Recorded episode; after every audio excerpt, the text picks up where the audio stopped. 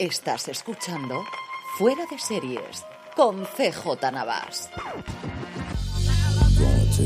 Bienvenidos a Streaming, el programa diario de Fuera de Series en el que un servidor CJ Navas te trae las principales noticias, trailers, estrenos y muchas cosas más del mundo de las series de televisión.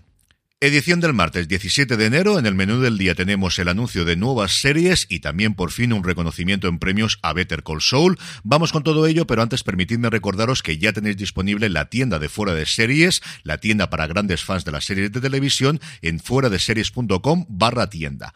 Como sabéis, para inaugurarla hemos puesto a la venta varios productos con nuestra marca Fuera de Series y una edición limitada de los mismos por nuestro decimoquinto aniversario que cumplimos el pasado mes de diciembre, así como una primera colección de tazas muy pero que muy seriéfilas. Pasaros por fuera de series.com barra tienda que seguro que tenemos algo para vosotros. Arrancamos el apartado de noticias con el resultado de los Critic Choice Awards que se dieron una ceremonia el pasado domingo, madrugada del domingo al lunes, aquí en España y que en el apartado televisivo por fin fue el reconocimiento que ni los Emmy ni los Globos de Oro han dado a Better Call Saul. La serie de MC ganó el premio a Mejor Drama, a Mejor Actor para Bob Odenkirk y también a Mejor Actor de Reparto para Giancarlo Esposito. La alegría no pudo ser completa porque Ria Seahorn ni siquiera estaba nominada por su papel de King Wexler. En Mejor Actriz de Drama se lo llevó, como no, Zendaya por Euforia. Y en Mejor Actriz de Reparto se lo llevó Jennifer Coolidge por The Wild Lotus porque la serie de HBO, a diferencia de lo que ocurrió en los Emmy y en los Globos de Oro, los responsables de los premios decidieron que tenía que competir en Mejor Drama y no Mejor Serie Limitada. Esto permitiría uno de los mejores momentos de la noche cuando Elizabeth Meriwether, la creadora de The Dropout, al subir a recoger el premio a Mejor Serie Limitada,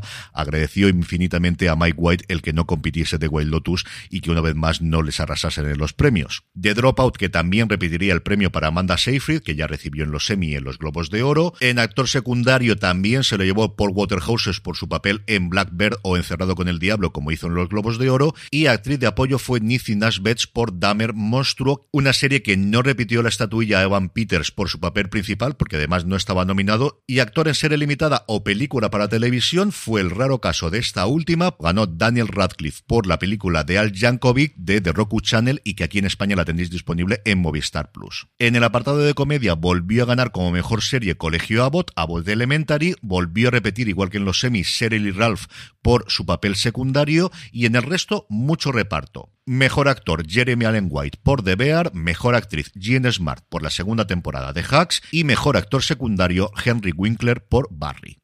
Además de estas categorías, tuvimos premio para la mejor serie en lengua extranjera que ganó Pachinko de Apple TV Plus, una categoría, por cierto, que tenía hasta nueve nominaciones, incluida García, la serie española de HBO Max.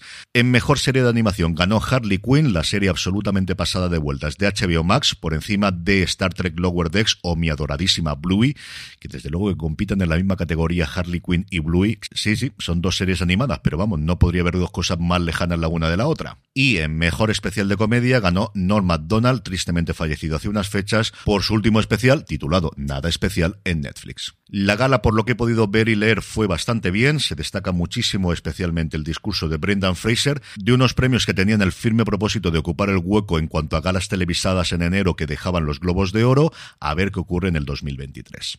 En cuanto a nuevos proyectos, Apple TV Plus ha confirmado que el 14 de abril estrenará Jane, una nueva serie familiar de 10 episodios inspirada en el trabajo de la doctora Jane Goodall y que está creada por JJ Johnson, el responsable del escritor fantasma y sobre todo de una de las series favoritas de mis hijas, Dino Dana, que si no he visto tenéis que ver que está muy bien y muy entretenida para ver en familia. El reparto lo encabeza Ava Louise Murchison, a la que vimos en Richard, que interpreta a Jane García, una joven ecologista de nueve años que se ha propuesto salvar animales en peligro de extinción. Haciendo uso de su gran imaginación, Jane se embarcará con sus mejores amigos David, interpretado por Mason Bloomberg, al que vimos en Shameless, y Greybeard, el chimpancé, esto me ha encantado, en épicas aventuras para ayudar a proteger a los animales salvajes de todo el mundo. La serie, igual que hace Dino Dana, mezclará imagen real y CGI y ya os digo yo que esta serie la veré sí o sí en casa con mis hijas. Por su parte, Netflix ha anunciado el estreno de la nueva serie de Carlos Montero, el responsable de Élite o del desorden que dejas, que se llama Todas las veces que nos enamoramos y que se estrenará, como no, el 14 de febrero, día de San Valentín. La serie es una comedia romántica de ocho episodios, protagonizada por Georgina Amorós, Franco Massini, Albert Salazar, Carlos González, Blanca Martínez y Roser Vilayo Sana, que nos traslada al Madrid de 2003, donde llega Irene, el personaje de Georgina Amorós, con ganas de comerse el mundo y de convertirse en directora de cine. Allí conocerá a sus mejores amigos y también a Julio, que sería el protagonista perfecto para sus películas y también para su vida. Pero la vida siempre tiene otros planes. Y por último, Movistar Plus ha confirmado que vamos a tener segunda temporada de Billy el Niño, la serie protagonizada por Tom Blyth y creada por Michael Hirst, el responsable de los Tudor, Camelot y sobre todo en los últimos tiempos Vikingos. No tenemos fecha todavía ni siquiera de inicio del rodaje, eso sí, recordaros que la primera temporada la tenéis disponible en la plataforma de Telefónica. En cuanto a trailers, Showtime ha mostrado un primer vistazo a la segunda temporada de Yellow Jackets y tenéis que verlo, especialmente por lo que aparece justo al final, que me ha dado un alegrón absoluto. Tengo muchísimas ganas de ver la segunda temporada de Yellow Jackets. El enlace, como siempre, lo podéis encontrar en nuestra newsletter, newsletter.fueradeseries.com, para suscribiros con vuestro correo electrónico de forma gratuita y que os llegue todos los días a vuestro buzón de email las principales noticias del día y también los enlaces a los trailers que comento aquí. Prime Video, por su parte, ha mostrado el tráiler de la película. Esta es película llamada Samba de To Know, alguien a quien solía conocer en traducción libre que acabo de hacer ahora mismo, que se estrena el próximo día 10 de febrero en la plataforma y que para los seriéfilos y especialmente para los seguidores de Community tiene el gran atractivo de volver a ver compartiendo pantalla a Danny Pudi y a Alison Brie, dos de los protagonistas de la maravillosa serie de Dan Harmon. Y por último, os nombro una cosa curiosa que está haciendo el canal FX en Estados Unidos y que creo que es algo que podrían hacer el resto de plataformas y de cadenas, que es lo que ellos llaman Legacy Trailer, es decir, trailer de series ya emitidas hace tiempo, pero que están en su plataforma, para que la gente que en su momento no las vio se sientan atraídos y vayan a la plataforma a verlas. El que han publicado más recientemente es el de Tyrant, pero como os digo es algo que llevan haciendo un poquito de tiempo y que creo que es una grandísima idea. En cuanto a estrenos, hoy es martes, lo cual quiere decir que tenemos estreno en filming y es la segunda temporada de Manayek, 10 nuevos episodios de esta serie policíaca israelí y por su parte Movistar Series nos trae la sexta, madre mía ya, sexta temporada de El joven Sheldon.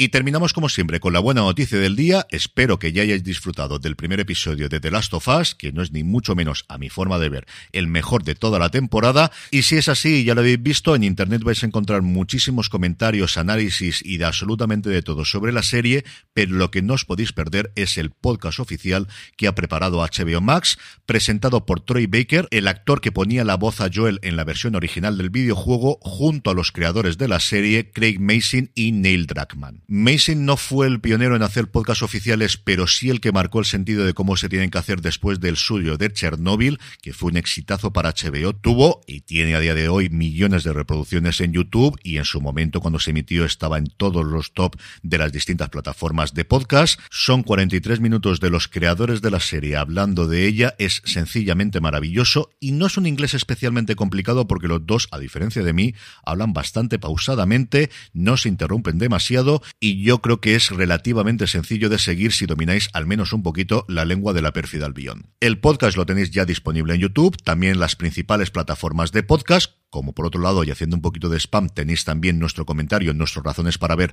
de lo que nos parece la serie que grabé junto a Juan Francisco Bellón, buscando review de fuera de series allí donde me estés escuchando ahora mismo, y prometen que colgarán uno nuevo después de la emisión de cada episodio en Estados Unidos.